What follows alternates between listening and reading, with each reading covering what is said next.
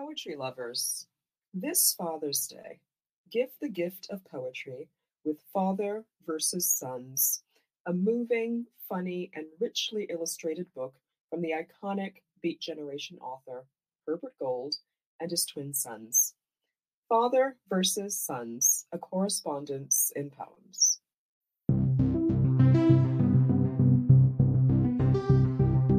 Hi, I'm John Murillo, author of Kontemporary Amerikan Poetry and Up Jump the Boogie, and Poem a Day guest editor for the month of February.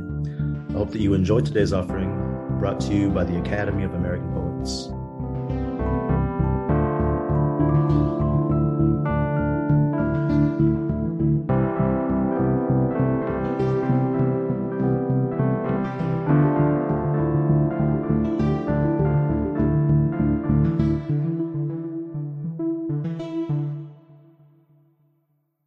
This is Laure-Anne Bosselaar reading Late Afternoon Stroll on the Cliffs.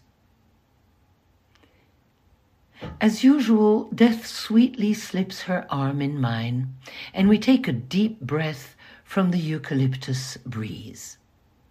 We both worked honestly at our jobs.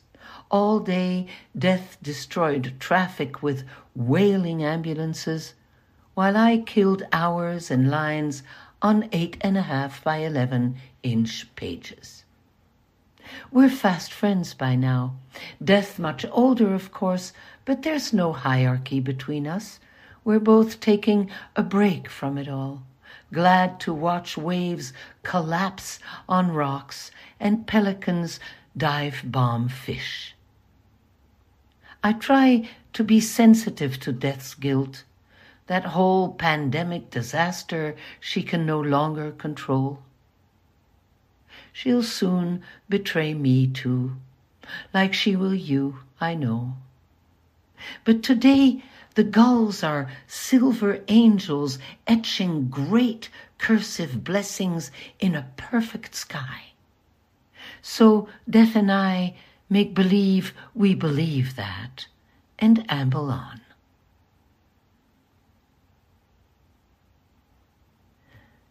About this poem. In French, as in other Latin languages, death's gender is feminine, la mort.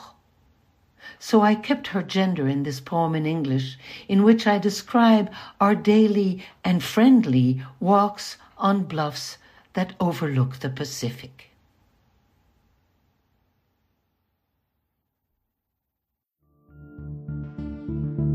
Poem a Day is the original daily poetry series featuring new poems by today's poets. Produced by the Academy of American Poets, this free digital series is made possible by you, our readers and listeners.